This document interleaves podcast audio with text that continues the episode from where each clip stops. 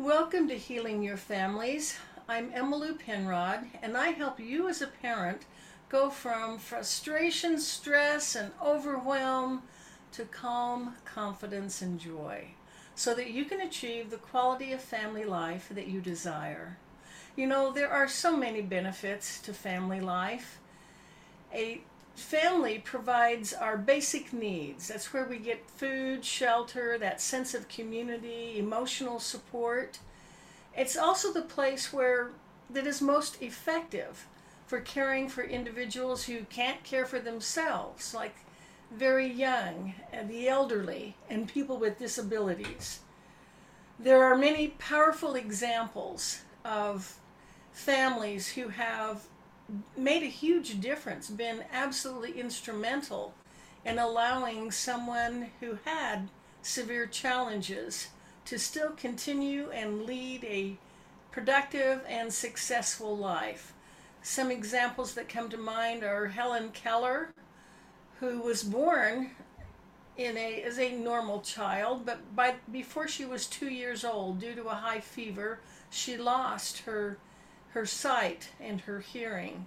And this was back in the 1800s. Not, not much was known about how to care for someone with those challenges. But her mother persisted and kept searching for just the right teacher for Helen to help her daughter be able to communicate with the rest of the world and found Anne Sullivan and where Helen Keller did amazing things, traveled, wrote books, and gave many public addresses on overcoming challenges. Temple Grandin was born at a time when very little was known about autism. In fact, the medical theory at that time was that it was the result of cold and different mothers. And Temple's mother suffered some blame and criticism by doctors. But she persisted and she actively searched for the right educational setting for her daughter and helped vigorously taught her daughter how to interact with other people so that Temple Grandin could go on to become a very successful college professor and pioneer in animal husbandry. Nick Vujicic was born without arms and legs, and his parents were rather horrified at first and didn't quite know how to care for him. But they persisted. They taught him to believe in himself, and now he's an internationally recognized motivational speaker. So we see these the power of family, the beautiful part, the beautiful side of family. There is also a darker side of family that needs to be dispelled with light.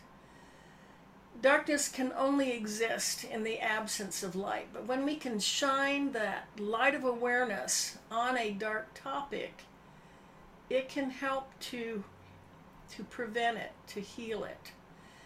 And this is what this is the first of a series on confronting abuse. And abuse is that darker side of family life that needs the the healing light, that light of awareness, so we can understand what it is, how to protect our families, and how to help them heal. So, I want to start out by zooming out to take a global view and talk about something that affects families because family members are involved, and that's human trafficking. And I'm relying on a definition offered, provided by Operation Underground Railroad. This is a nonprofit that was established by Tim Ballard. And Tim Ballard was a CIA agent. He was involved in rescuing children who had been abducted, kidnapped from the United States, and taken to foreign countries and were part of the human trafficking problem.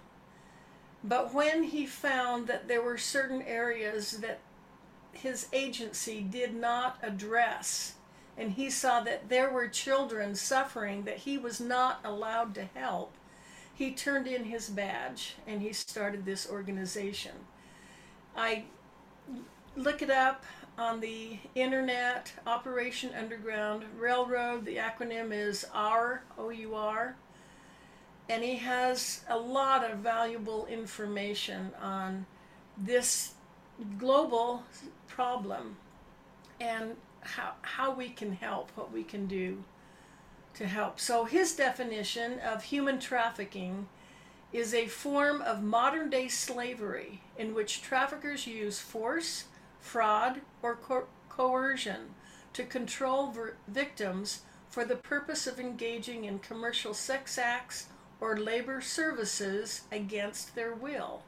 Human trafficking affects every community in the United States and across the globe and includes all ages, genders, ethnicities, and socioeconomic backgrounds. Now, according to the International Labor Organization, this illegal industry generates annual profits of 150 billion US dollars. Now, this estimate was given in 2014, so it's likely higher than that now. But according to a report published in the, the Department of State 2021 Trafficking in Persons Report, and it, it was addressing in this section, it's talking about human trafficking in the context of the global pandemic. We know that this is a global issue around the world we're all facing or have been facing. And this is the impact it had on the human trafficking, which had already been going on. So they gave provided some examples. In India and Nepal, young girls from poor and rural areas were often expected to leave school to help support their families, so they had to walk away from their education. Some were forced into marriage in exchange for money while others were forced to work to supplement lost income. There are reports from the United States, the United Kingdom, and Uruguay that landlords forced their tenants, often women, to have sex with them when they were unable to pay their rent. During lockdown, traffickers in the Amazon in Brazil changed their patterns by sending child sex trafficking victims to the perpetrator's private quarters or specific, specified locations instead of the usual places where children were sold to perpetrators. So the lockdown may have shut down other businesses. This industry was alive and thriving. In Haiti, Niger, and Mali, gangs operating the internally displaced persons camps. Now, these are camps that are set up for survivors of natural disasters or refugees. But gangs operating these camps took advantage of reduced security and limited protection to force residents at the camp to perform commercial sex acts. In Burma, families experience drastic declines in their household incomes. So, 94% of households surveyed reported a, re- a reduction in income. 81% reported at least one family member losing a job. 69% reporting they had to take out loans, making these families vulnerable to trafficking. That's one of the ways that control is gained when someone has a debt that's greater than they can repay they may feel coerced to sell family members or themselves. So, while the number of individuals at risk in trafficking grew during the pandemic, so did the conditions under which traffickers thrive. The traffickers capitalized on the reduced capacity and shifting priorities of law enforcement, and that resulted in greater anonymity and impunity to pursue these crimes. Disruptions to public justice systems and diversion of resources from anti trafficking efforts during the pandemic increased impunity for traffickers. It lowered their odds of their arrest. It made it easier for them to hide. Since this is a hap- going on in communities all over, in every socioeconomic group, it is good to be aware of what to look for. In some cases, especially among teenagers, because drugs and alcohol are used to gain submission, the victim could actually be living at their home, and their family may not even realize the full extent of what is going on in their life. In the area of work and living conditions, some red flags to be aware of is an indi- when an individual is not free to come and go as they wish. Anyone under 18 who is providing commercial sex acts is a victim. Remember, the human brain isn't fully developed until we're under 20, so minors are really not able to make decisions such as this. If they're anyone who has a pimp or a manager, um, if they're unpaid or paid very little, or only paid through tips. this could be a forced labor, not necessarily commercial sex, but maybe they've they're being forced to work long hours with little compensation. If they're not allowed breaks or they suffer under unusual restrictions at work, owing a large debt and unable to pay it off, some are recruited through false promises concerning the nature and conditions of the work. Some women come from other countries expecting that they'll be getting a job as a maid or a waitress, only to find out that that isn't the nature of the job at all. In some cases, their passports are taken from them. Their money is managed. They are greatly restricted in what they're able to do. If there are high security measures at the work or living locations like opaque windows, bars over the windows, barbed wire, security cameras, all red flags. And if you interact with them, you may notice that they're always fearful, anxious, depressed. They're very submissive, tense. They avoid eye contact. They exhibit unusually they're unusually fearful or anxious if anyone the topic of law enforcement is brought up. They lack health care. They may appear malnourished or show signs of physical or sexual abuse, physical restraint, confinement, or, or even torture. They have very little personal possessions. They're not in control of their money. They don't have a bank account.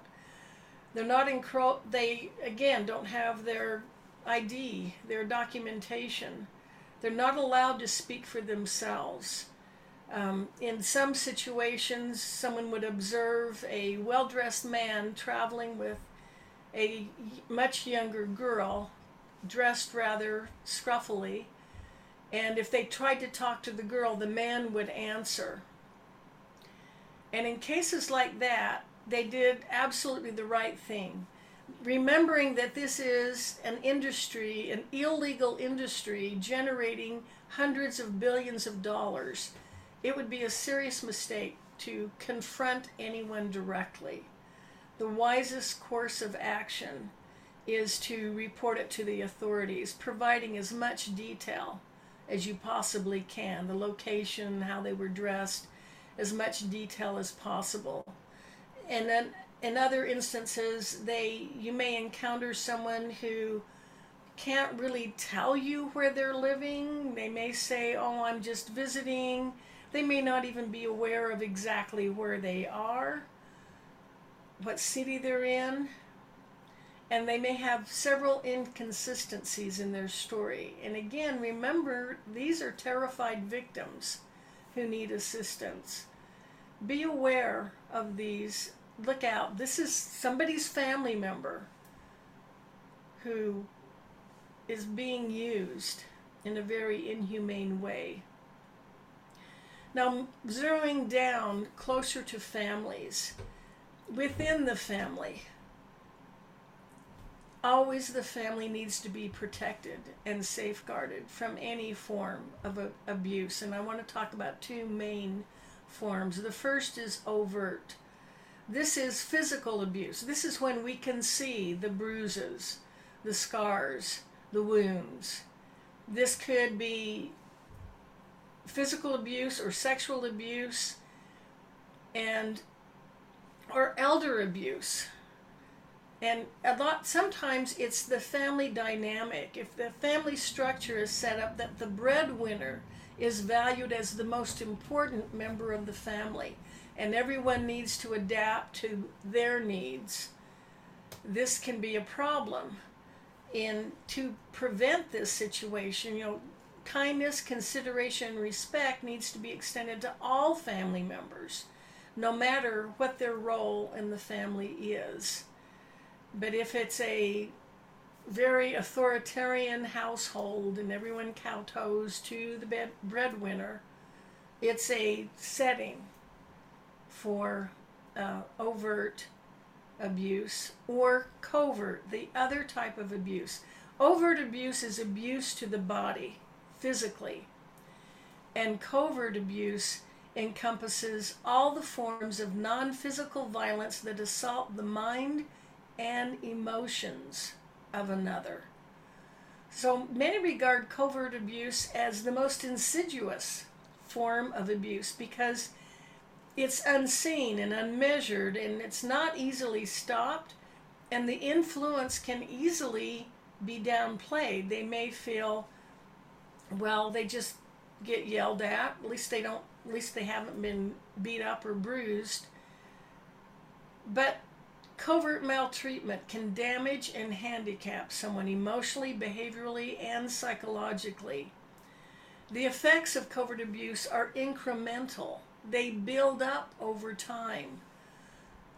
Severe emotional disorders in adults can often be traced to distorted pa- parenting practices and cruelty experienced during childhood.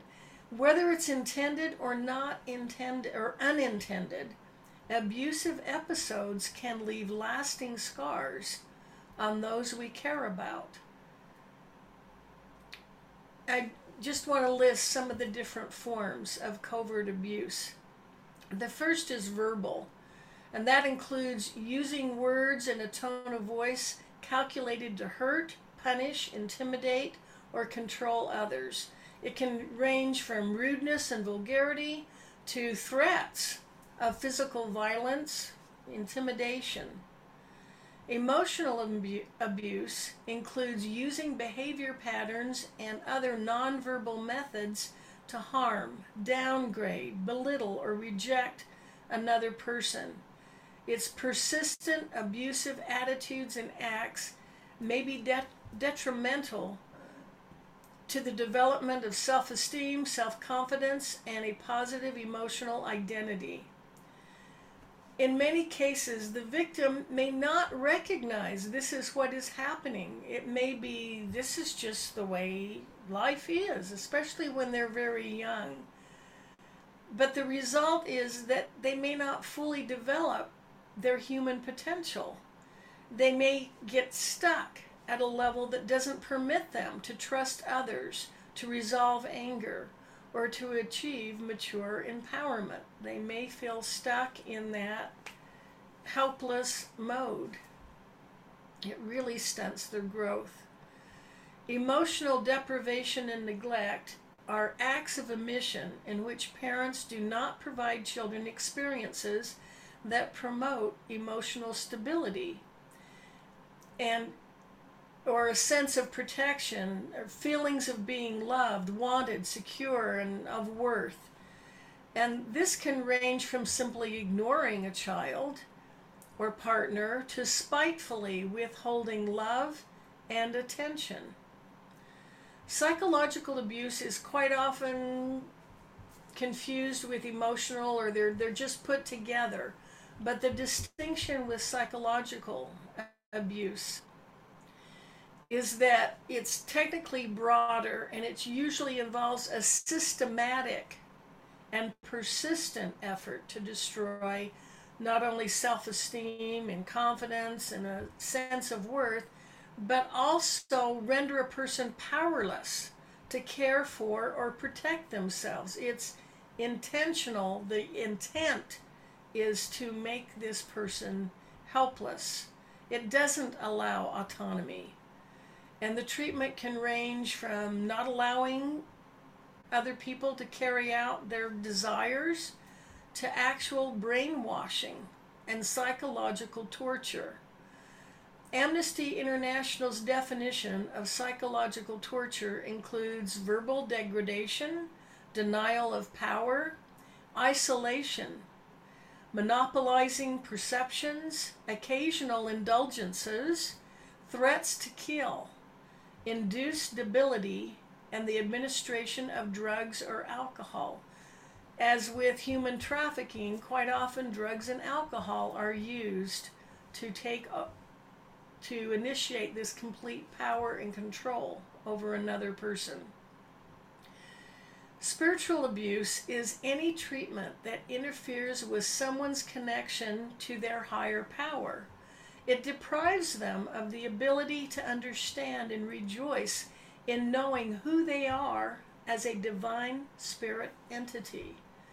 Now, all of these different forms of abuse we've already talked about all have an aspect of spiritual abuse in them, and that they're all an affront to the spirit of the person being abused. A person's spirit will recoil from any sort of mistreatment, whether it's physical, sexual, emotional, psychological, or whether it's open or hidden. And such mistreatment may cause a person to wonder whether they really are a potentially divine individual. And that is so tragic because we are all potentially divine individuals. And having that connection with the higher power, whatever you choose to call it, I, I call it God, knowing that you have that infinite worth, that divine potential, is essential to life as a human being. So, young children are especially vulnerable to this. If they are repeatedly treated like an object, something to be used by the adults in their life, they buy into it. They begin to believe it. And they don't see themselves as even being human. They don't feel like a person, they feel like a non entity. They don't feel that they are worthy and deserving. They, they lose their humanity. And there are two special situations in spiritual abuse that aren't haven't been previously addressed in the other forms. And the first is when there is there is an evil or sin is imputed to actions that really aren't wrong. The person is made to feel ashamed or guilty when they really haven't done anything wrong. And quite often, this is used as a means of control. They're shamed into believing if you don't do this, in, in this has been observed in some cults where they're told if you don't submit to the order of this cult, you're damned to go to hell. You have no hope in this life. And the other is when someone in that position of authority, a parent or a church leader, uses that authority to exert control and power. And it's used for the intent of having power over that individual. And, and these are just some general guidelines the key is understanding intent. For example, are we yelling at our children to save them from a life threatening situation, like warning because they're running out into the street or the house is on fire? Or are we yelling at them to gain control over them, to get them to do what we want them to do? Well, and because we know ourselves better than others and what our intentions are, we're in a strong position to identify and change our own. abusive behaviors. Take a look at ourselves and consider are we exhibiting any abusive behaviors? And however, sometimes we're unaware of the effect that our words and actions have on others. And this is where this ongoing communication in families is so important. This having that close relate being able to have put your ego to the side and listen as your spouse explains how your words how they resonate with them how how they're heard. Providing that safe place for children so that they can share how they feel and what maybe there was something maybe we thought it was an innocent joke and it was actually hurtful for them. And accepting and listening because we care about them.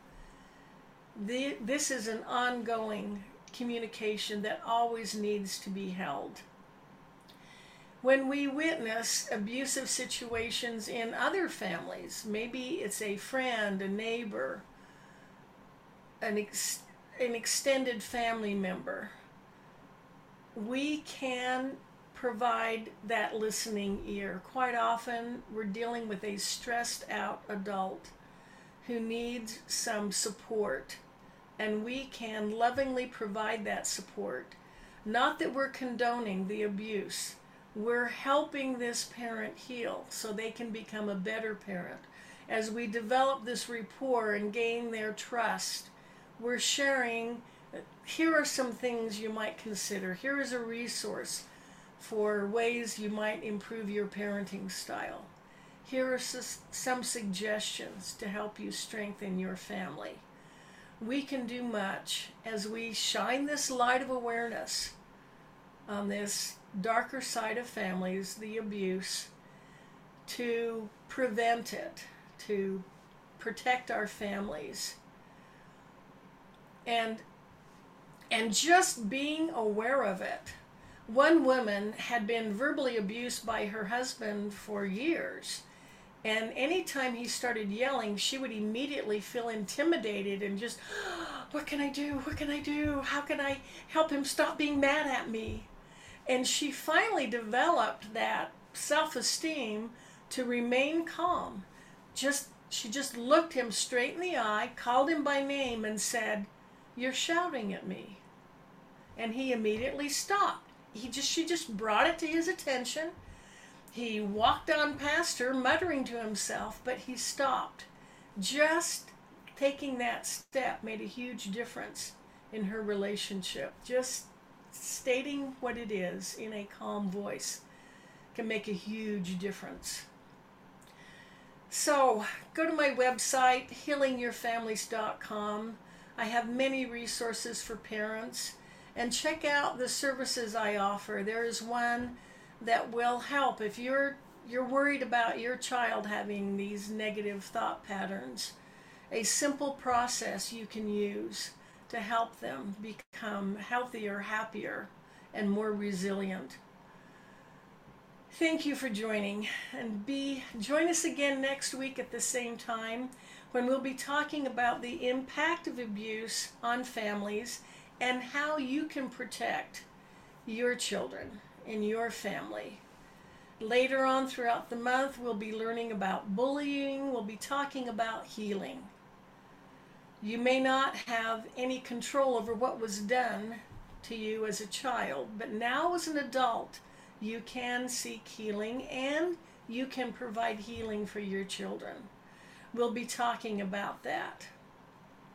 So come back next week. Until then, love yourself and love your family. We're making the world a better place by strengthening families. This is Emmylou Penrod with healingyourfamilies.com.